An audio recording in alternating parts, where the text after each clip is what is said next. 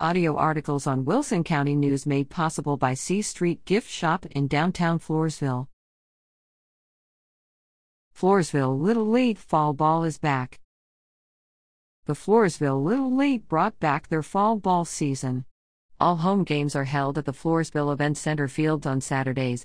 These are scenes from the first game September 9th,